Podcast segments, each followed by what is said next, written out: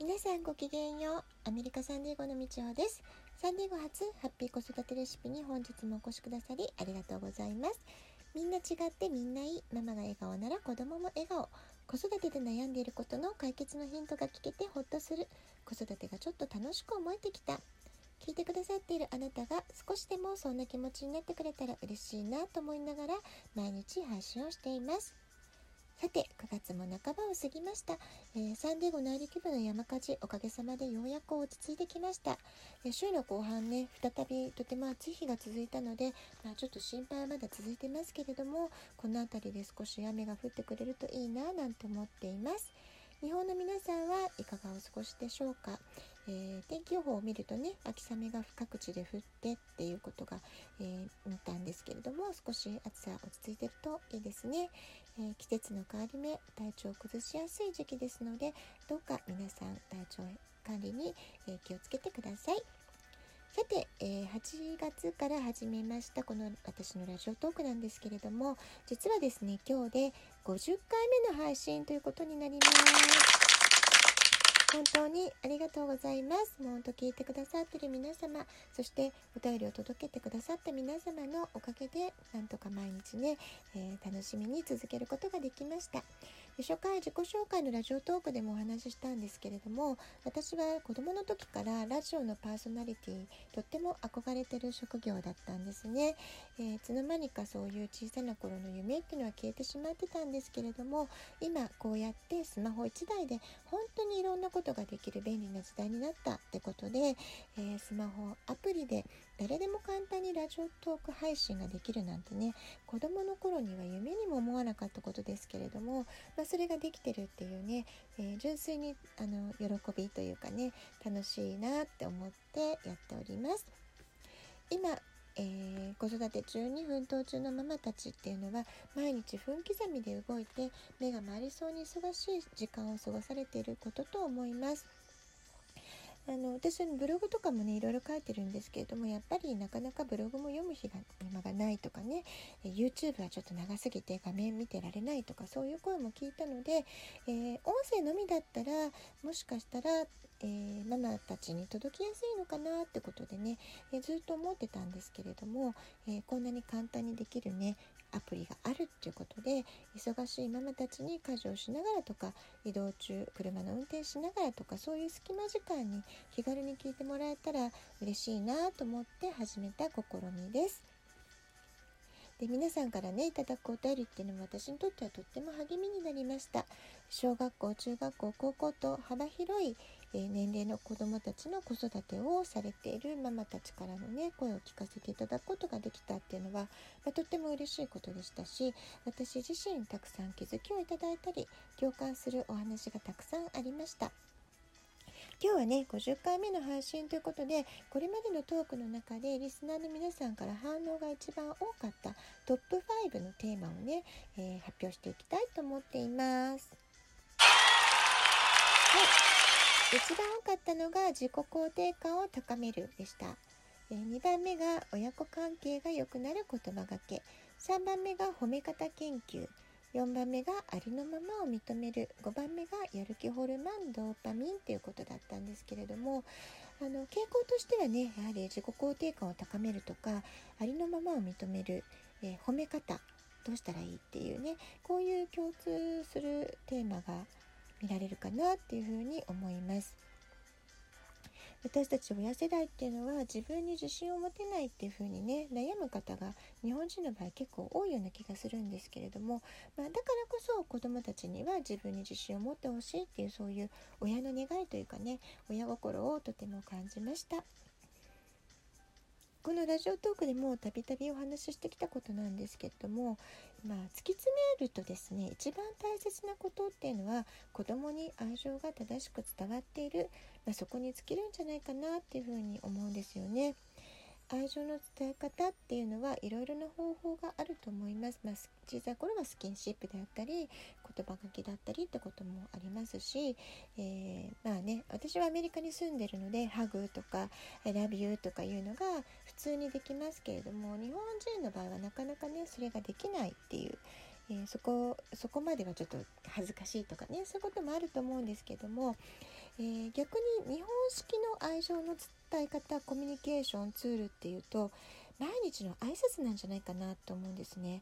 何気ないようだけれどもママがいつも笑顔で「おはよう」とか「いってらっしゃい」とか「気をつけてね」「おかえり」「おかえりなさい」「ありがとう」「ごめんね」「おやすみなさい」まあ、そういうことがね、えー、お互いに言い合えるきちんと挨拶をし合える親子関係っていうのが実はあのまあありふれたことのようで実はとても大切なことなんじゃないかなと思うんですよね。もちろん思春期のちょっとね難しい時期なんかはこちらが一生懸命「おはよう」とか言っても、えー、知らんぷりされちゃったりとかね、えー、うるさいなってね返されちゃったりとか、えー、親の方もねいちいち気が傷ついたりすることもあると思います私もそういうこと多々あります、まあ、それでもねやっぱり親の方から歩み寄って声をかけ続けるってことはあなたのことを見てるよとか気にしてるよっていう代わりにね挨拶を、えー、声をかけ続けるってこと実は大事なことなんじゃないかななんていうふうに思っています。でこのありのままを受け止めるっていうことがね皆さん結構難しいっていう話も聞きます。ま愛情を注ぎ続けるのは、えー、まあ、声かけとかでできるんですけれどもありのままを受け止めるっていうところが難しかったりするみたいなので、え今日はですねそんな子育ての基本姿勢を、えストレートに教えてくれる絵本があるので、えー、その絵本をねちょっと読んでご紹介したいと思います。皆さんね読んだことあるかもしれませんけれどもちょっと読んでみますね。いい子ってどんな子っていう絵本になります。であの絵本開けますとね私たちみんなにって書いてあるんですねだからこれは子どもたちにも、えー、向けてのメッセージでもあるし、えー、私たち親にとってもってことで聞いていただけたらと思います。じゃあ読みますね。ねえお母さんいい子ってどんな子？うさぎのバニー坊やが尋ねました。絶対泣かない子が泣かないのがいい子なの？僕泣かないようにした方がいい？お母さんは答えました。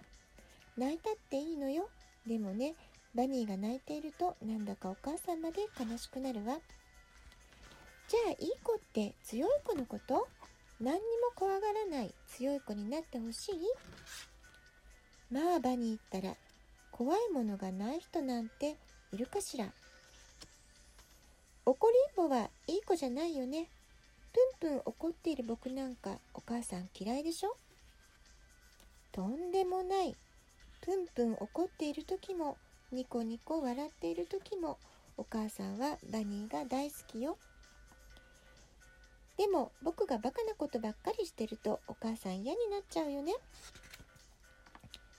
どんなにおバカさんでもバニーはお母さんの宝物。びっくりするようなおバカさんでもどんなに呆れるほどのおバカさんでもよ。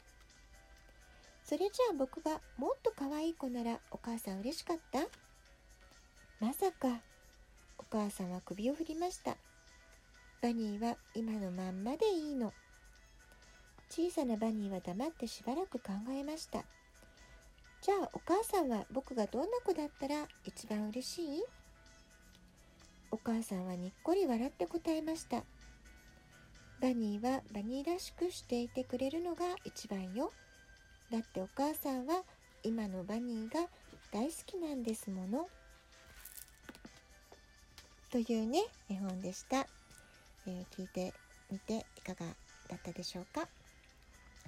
えー、絵本の読み聞かせっていうのはね私たちは子どもたちのためと思ってやったりしますけれども実はね読み手の親のためにもなるとても素晴らしい習慣なんじゃないかなっていうふうに思います。大人が読んでみても心に響く作品あるいは子育てで大切なことっていうメス、ね、そういうことに気づかせてくれるメッセージ性の高い素晴らしい作品たくさんね絵本にはあります。でそしてね、えー、覚えていてほしいのは日本はとても恵まれた環境にあるってことなんですね。で日本ほどえー、ものすごくたくさんの絵本が出版されていてしかも世界中の絵本が翻訳されて日本語で楽しめるっていうね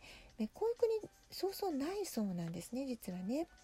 え、とても恵まれた環境にありますので是非子育てに迷った時悩んだ時ほど子どもたちと一緒に絵本をね楽しむ、まあ、そんな時間をね大切にしてほしいなっていうふうに思っています。はい、今日は50回記念というかね、えー、今までのちょっと振り返ると、えー、改めて一番大切な、えー、子供に関わる時の親の気持ちマインドセットってどんなものかな、まあ、それを皆さんに考えていただければなと思って「いい子ってどんな子?」っていう絵本を読んでみました。ラジオトークアプリインストールしておきますとスマホからいつでも簡単に聞くことができます。アプリの下の方に2つボタンがあり質問を送る、ギフトを送るどちらからでも私にコンタクトすることができます。ラジオトークを聞いての感想、質問、子育てのご相談などお便りお待ちしております。では今日はこの辺で今日も素敵なお時間をお過ごしください。ごきげんよう、みちおでした。さようなら。